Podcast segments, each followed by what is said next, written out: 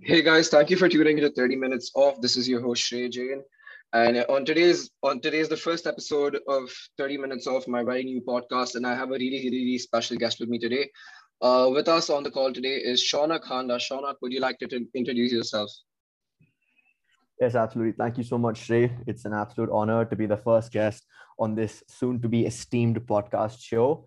I'm an 11th grader start in the IB program at TISB, and I'm a very good friend of Shrey's. I'm his senior. So I'm looking forward to what this podcast has ahead.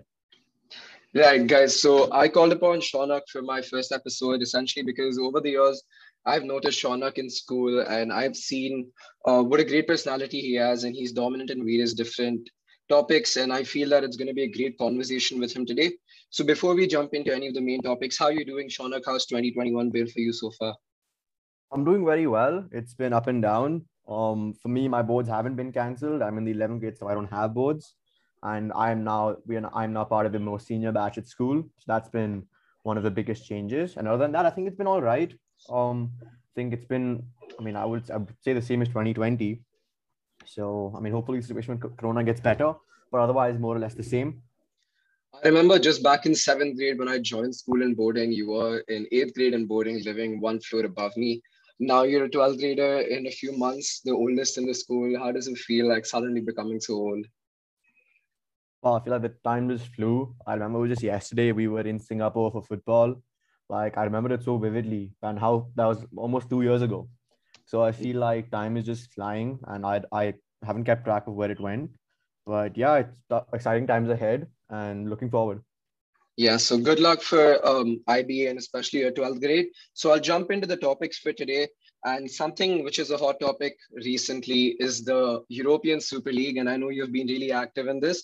For those of you who don't know, Shaunak is a really, really top level football player. Uh, if I had to be honest, probably one of the best I've seen. So Shaunak, um, just to okay, brief this is enough of the butter. but right. yeah, so essentially the Europa, the I not the European Super League is can be can, can, can be concluded as a league which is made out of greed for more money and the desire for you know just accumulating more wealth for the club owners. Now, Definitely. essentially, what the idea with this league was that it's a breakaway league. Now, to explain that to you guys in more layman terms, it's basically that as of now, the way football in the Europe works is every team across um, the country is part of a certain league, which is part of a certain division. So in Europe, we have the top division, which is the Premier League, then the Championship, then League One, League Two, League Three.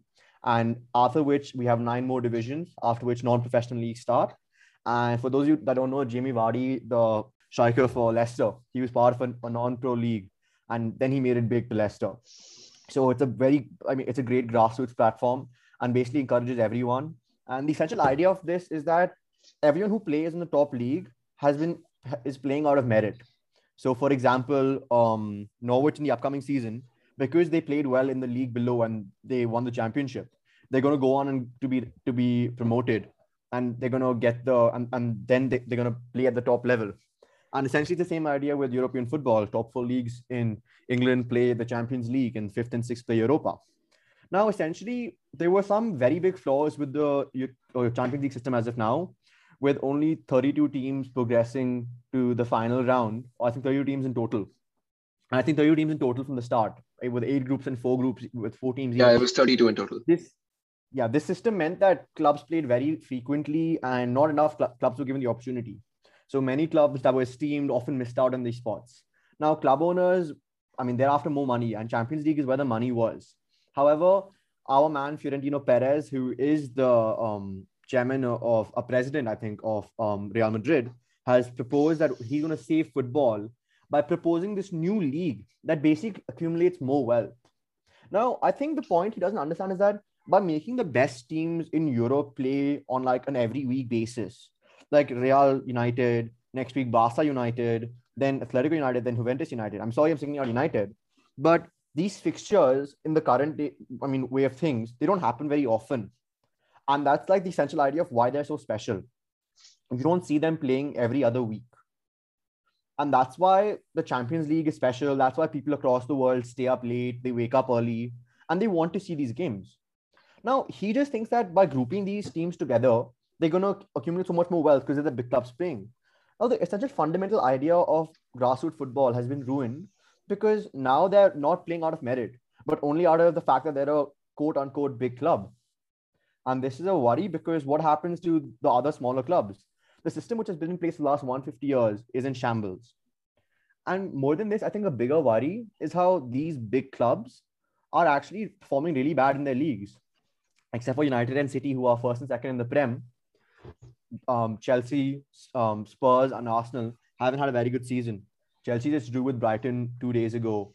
And I think this is a big worry. And this is why club owners thought that moving to a league where they have no competition and they are playing every year would accumulate more uh, revenue. So exactly like you explained, um, like like Shaunak explained, guys, he couldn't have put it in better words about what the European Super League is and what it has done. But just by bringing 20 teams and guaranteeing 15 of them a permanent spot, despite of poor participation, just shows that how financially dependent that particular league has become. And like he said, most of the big clubs, which so-called big clubs, aren't even performing well. And you see uh, clubs, up, uh, upcoming clubs such as West Ham and Everton and Leicester, who are not considered in the big six, performing much better than other clubs and playing higher up in the Premier League and yet not making it to the so-called European Super League, which was supposed to be a wealthy league. Uh, correct, like you said, we'd see really big fixtures. Fixtures we wait for throughout the year, we'd be seeing them week to week, and that really depreciates the value of those uh, fixtures. Yeah, so I think another example you've taken over there is um, Leicester. Leicester were the black horse of the 2015-16 season. The odds for them winning the league were 5,000 to 1, which for them to achieve that was incredible. And that only happened because they progressed through the championship, then in the Premier League, and were then given a fair opportunity to compete with others. And I think one of the essential ideas that makes football football is any team can beat any team at any given point of time. And as long as this belief is there, football will continue to thrive and be a competitive sport. But with the idea that clubs will be playing based off their size or their value is extremely bizarre and bizarre. And I think one of the other things that I'd like to point out is even in Italy, the club, clubs like Juventus, Milan, the two Milan clubs, they've had a pretty bad week so far. Um, AC Milan just lost the other day, and Juventus also. So I feel like with club owners noticing how smaller teams can potentially you know beat them and outperform them with a smaller budget it surely is a cause for concern. But i think just because it's a cause for concern doesn't mean you completely remove yourself from the system. I don't think it's a fair basis. It's like just because you, you can possibly lose you're detaching yourself from a system that you depend upon and that you had won previously. And just because you're not doing that right now it's not fair. So i think i think that's a pretty um, concise description of what these club owners are doing. And this, I mean, our man Florentino Perez says how this is going to save football. But if I want to look into more of the finance aspect of football, so as of now, what happens is football is is based on uh, football teams have their budget based on various different factors, where they're finished in the league, how many trophies they win, and more importantly, the sponsorship. Now, the idea behind sponsorship is that the more the team plays, the better the club they go to, or you know, the more representation they have. For example, um, City's home sponsor Etihad, they have a place on their jersey because Etihad pay more than City, let's say, the Nexen tires. I'd, so essentially, this money grouped together gives City their budget and gives City money to spend. Now, the issue with now what, what a European Super League would do is it removes opportunities for, for smaller teams like Sheffield that have Adidas as their sponsor and other sponsors as well. Now, what happens is Sheffield and City play every year twice. Now, because they play twice, City is a big club. Sheffield United do um, thrive on the revenue they gain by these matches with City, United, Chelsea, actually games across the Premier League. But if you remove these six clubs, which are essentially one of the big, like the top shots of Europe, this revenue will significantly go down and will reduce the budget for smaller teams as well. And the smaller we go or the lower we go in terms of the divisions, the lower the money that lower teams will get. So essentially, this idea would just make the richer teams richer. And slowly, but and eventually, we would see the decline of so many small European teams. So this is one of the things which is a big concern for football. So, like you said, there's one thing that I'd like to ask you about this. So, if if the European Super League was to take place, since you have a fair idea about the financial aspect and how this would carry out, uh, would you think that this would benefit, uh, like have a huge benefit for the bigger clubs in the league financially, since they would be playing bigger games, games that would have the highest viewing uh, revenues over the year. So do you think that would cause a spike in the prices? I mean, absolutely. So essentially, the idea is a super league is just going to get the best of the best and make them compete on a, on a, on a weekly basis. Uh, the issue with that is that the best of the best don't compete on a, on a weekly basis. And although I'm saying that every week by doing this, people it'll be it'll become redundant and people won't watch it. I mean, I've heard rumors of these games taking place in cities like Dubai, New York, and uh, Sydney, and these various places where where people of these countries don't see these races. I mean, these matches every single day. So this will essentially, I mean, and, and they also say that how they will increase the price revenue. And if I have my figures correctly, I think the Champions League as of now earns 4.5 billion euros every year, out of which it's divided amongst the clubs that take part. The European Super League projection showed how they would earn 7 billion a year.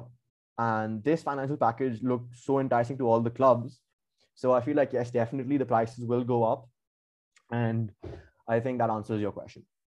Yeah, it does. And something else I'd like to point out about what you said is about how these matches being really big matches were planned to be conducted in huge cities like Dubai and New York throughout the world, but that also deprives the fans of their home advantage and their home games. Like for example, Premier League is a, dom- a, a domestic club league which is dominant in England, and the big six clubs, the big six cities moving out of that league would deprive the fans of all those cities from watching their uh, clubs play week in week out and these matches being conducted throughout the world also doesn't it doesn't allow the fans to be a part of the culture and play the watch these games. Absolutely. I couldn't agree less because essentially what you're doing is football is basically about supporters coming in and cheering their clubs. If there's a second leg happening in liverpool for example um atletico fans will fly in from madrid to just wit- to just witness their team perform and I mean, Athletic uh, Madrid to London isn't that much of a travel. So these guys can afford it and these guys can do it too. I mean, I, I saw a quote which was said by the UEFA president in which um, fans will shed out their last penny to support their team. And I couldn't agree with that like to, to any extent because that is such a true statement because what happens is that with team with these matches taking place in different cities you, you you correctly pointed out about the home and away advantage but you're not having fans you're basically going to get a set of plastic fans for a day, with all due respect to every single club and everyone who's supporting these teams, for a day or two. That'll just come up and show up. And look at what happened with IPL last year in UAE. The advantage was taken away definitely. And I feel like just to like, I mean, of course it was for a different measure, but the home advantage was definitely taken away. And that feeling of playing in India had, had been taken away. So we could possibly see a similar aspect. And I mean, football is football because of the crux of where it's played, what happens, what competition it's in right? And by taking away the basics of football or what makes football football, the sport won't be the same, and players won't enjoy it as much because you go to these countries for preseason and you see what happens when you play these teams on a week in week out basis. It's, it's almost like a Sunday league game. It's like a it's like a fitness match where they make money off. And if I could just point out what happened in Korea or um, or China when Ronaldo played for Juventus, I don't, I don't recall. I don't quite recall. I mean, he just played one half, and the organizers had said Ronaldo would play the full 90 minutes. And eventually, what happened was that the fans that paid for the tickets sued and got like $12,000 in compensation, which is like extreme. And this is what's going to happen when you make football go out of Europe. So, this, this is my view on this. That's perfectly right. That's what I was looking for. Apart from that, there's something which uh, we could look at as the consequences of the Super League taking in place. The 12 clubs that chose to join the Super League had a lot of consequences to face by uh, to face by the FIFA, UEFA, domestic organizations, where UEFA said that you cannot participate in the Champions League. FIFA said that you might not be able to represent your country. And how do you think that impacts on the players since the players didn't so really have a, any say in the decision? That's so, so that's a massive impact because what you're looking at is players that want to play at the top level of European football, players that want to thrive, players that want to do well in the world and play in these esteemed competitions. They're not given, they're not going to be given the chance to. But more importantly, I think one of the essential ideas we're going to look at over here is so just imagine, Shrey, a Premier League club like City, for example, is also playing in the Champions League. They're also playing in the Premier League. They're also playing. They're also playing in Carabao Cups and, and, and these other teams, and they're getting a good amount of money from it. Okay, but then why do they think that these six teams will play week in, week out, gain so much additional revenue and so much additional money and they'll feel free to come back and face teams with, I mean, in which they have in which they have a superior advantage to. Like this added money will definitely pump up their transfer budget and the money the club operates on, and these six teams will have a an unfair advantage on the other teams, which almost breaks financial fair play. It's like saying just to gain more money every week we'll uh, arrange a, a, match between the big clubs so Chelsea and Athletic will come up with an agreement. We'll play every week, so we get more money, and then we go back to our leagues and we show we have we have more money, so we buy better players. You're essentially widening the wealth gap between the poorer clubs and the richer clubs, and this is not at all fair. That's right. Uh, to our good news, the so-called death of football has been eradicated as a lot of the clubs have um, withdrawn from their contracts. But Perez, the president of this European Super League, has stated in his recent interviews that they are they aren't actually bound off the contract yet and they're still a part of this. And he's still keen on taking under this project or a new project in the future. And how do you think that's going to go down? You think he's going to be successful later?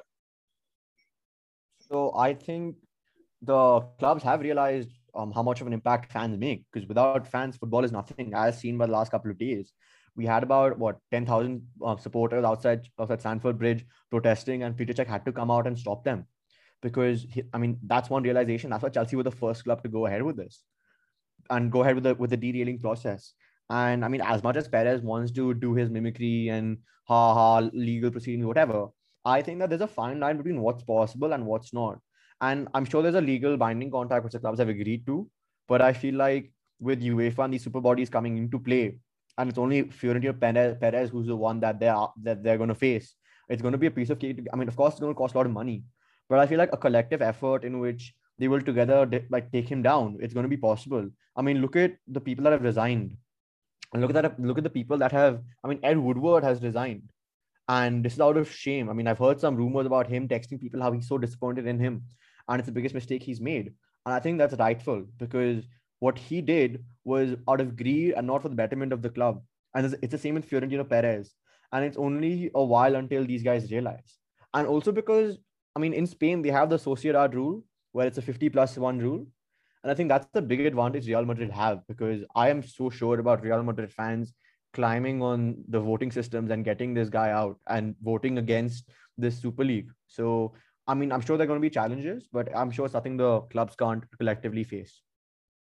That's right. And um, with that, we'll come to the pause of this particular conversation with football. And that's something which has been delightful to talk about. And I've been in conversation with you about the Super League as you try to play an active role as a fan uh, to eradicate this by signing a petition, which I think did pretty well. Uh, moving on to the next topic. So another field that I've seen you quite actively participate in um, comes under the general subject of economics. You were a part of a key member of winning a national-wide economics tournament, and you also started a software called Easy Trade. So, would you like to tell our audience what Easy Trade was, Shauna? Sure. So, um, essentially, finance has been in my blood, and it's one of the things I'm extremely passionate about. And more importantly, I think the concept of financial literacy is something that lacks in this country, and it has to be something that has to be worked on extensively, so the future generations have, you know, the ability to manage their finances and can perform better for themselves. So, I think essentially the idea behind Easy Trade was to make uh, learning about the stock market simple or and fun because i mean what, what i saw was that 18 year olds plus i mean 18, 18 year, old, year olds saw that it's an opportunity for them to make money quick bucks and stuff like that. But i think it's more about getting the message across about you know what's right and what's wrong. Because while trading is helpful and you know it's, it's a good skill to have i just think that on a long term basis you should know about financial literacy and how you should manage your assets. So EasyTrade was basically an app that eh, like promoted investing in the long term and made it fun by by making you compete with your friends so almost like fantasy premier league or like another team or, or, or like any other league where you play with your friends online you choose stocks you invest in them you choose in the right time to invest in them and you compete with your friends and essentially you're on a leaderboard and you can show your superiority by them so i basically thought by making learning about stock market fun so many more people will come on board and so many more people will enjoy the entire concept of learning about the stock market. And I feel like when anything is made fun or when learning is made fun, people learn the concept so much better. And this is, I think, these are the baby steps, baby steps I've taken to help promote financial literacy in the country. definitely this acted like a simulator and was something which a lot of people were inclined towards understanding that the minors are not encouraged to participate in the stock market uh, this was an opportunity for them to show their inclination towards uh, trading um, something Shaunak I wanted to point out is that I have a strong inclination towards business and economics, and that's mainly because I cannot see myself doing fields of sciences where there's a fair amount of memorization taking place, and there's a lot of there's very less practicality of the subject because the facts are facts. Whereas in business and eco, I see myself uh, open to a whole realm of possibilities when I'm allowed to step into the shoes of a person and think under various circumstances. What about what about business or economics or that commerce sector inclined you towards walking down that path and motivated you to create uh, such a software? So I think unlike you, I don't find myself as a science or commerce student. I find myself a bit of both, just aspects of which. I think that my inclination towards this came as a result of I think the skills I've developed over time and why I think that I can perform really well in this like in, in this field. And uh, that is because I feel my skills or I'm a very on the spot thinker and I can foresee I mean although theoretically it, many things are possible and you can learn in the in the classroom I see myself as someone who learns a lot outside the classroom and the real world to real world examples and i feel like with my with my ability to think on the spot and come up with solutions on the spot i found myself apt for this role and you know someone pursuing um commerce. So i mean in layman in indian terms commerce but business economics for sure. So yeah that's one of the biggest reasons or biggest motivators that made me choose this path so since you stated that you're planning to uh, go down a stream of commerce and economics, I'm curious to find out, is there any particular uh, occupation or future you're looking at as a career path right now, or are you just looking at the field in general? So now it's such an expansive field and it's so rapidly growing. I feel like almost anything you choose right now in a couple of years will change in terms of the job description and what it holds for, aside from the very typical um, jobs. So I feel like what I'm looking at down the line is something related to this field where I can use my skills into relevant application and make the most of it.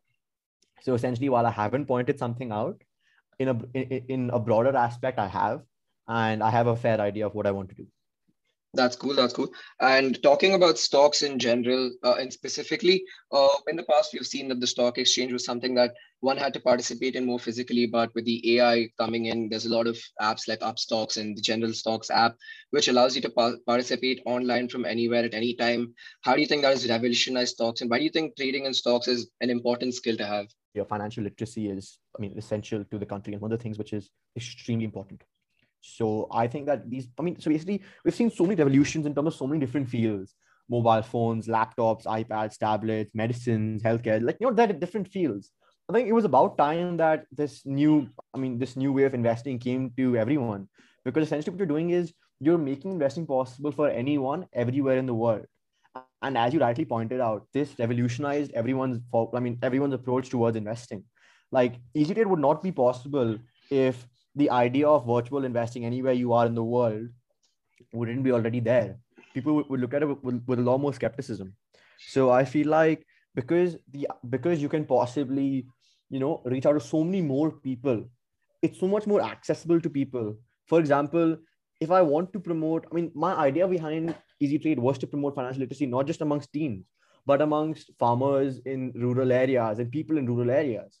And the one thing they have access to, if not laptops, if not seminars, if not people, are mobile phones. And they have apps on their mobile phones. So because they have apps, they can possibly download Easy Trade and they can start learning how to invest. And that is such a big factor because you are now you are now teaching someone a, a life skill which is going to be so beneficial for them. So I feel like this is an aspect which has truly revolutionized the way um, investing I mean works or even trading works that is a great initiative you've undertaken, and that's something really, really uh, admirable. Moving on, uh, unfortunately, you had to start your IB during the lockdown, and it's been over a year since the corona has been dictating the world. So I want to ask you, over time, how has the corona and the lockdown shaped you, and how are you accustomed to it and become uh, become a changed personality to adjust to the present times? Um, so my boards got cancelled, like yours did, in March, in the in the middle of March, I think just after the first lockdown was announced. So it was a pretty weird time for me because I don't know what to expect. So for forward a couple of months, I've worked on a lot of different aspects, worked on my profile, worked on my resume, and a couple of extracurriculars. In August, when school started, it was really new because it was the first time I was doing or anyone in my grade was doing online school. And we hadn't been exposed to teams at all. So it was a new experience for me. And I feel like in the world right now, we have a pandemic to deal with.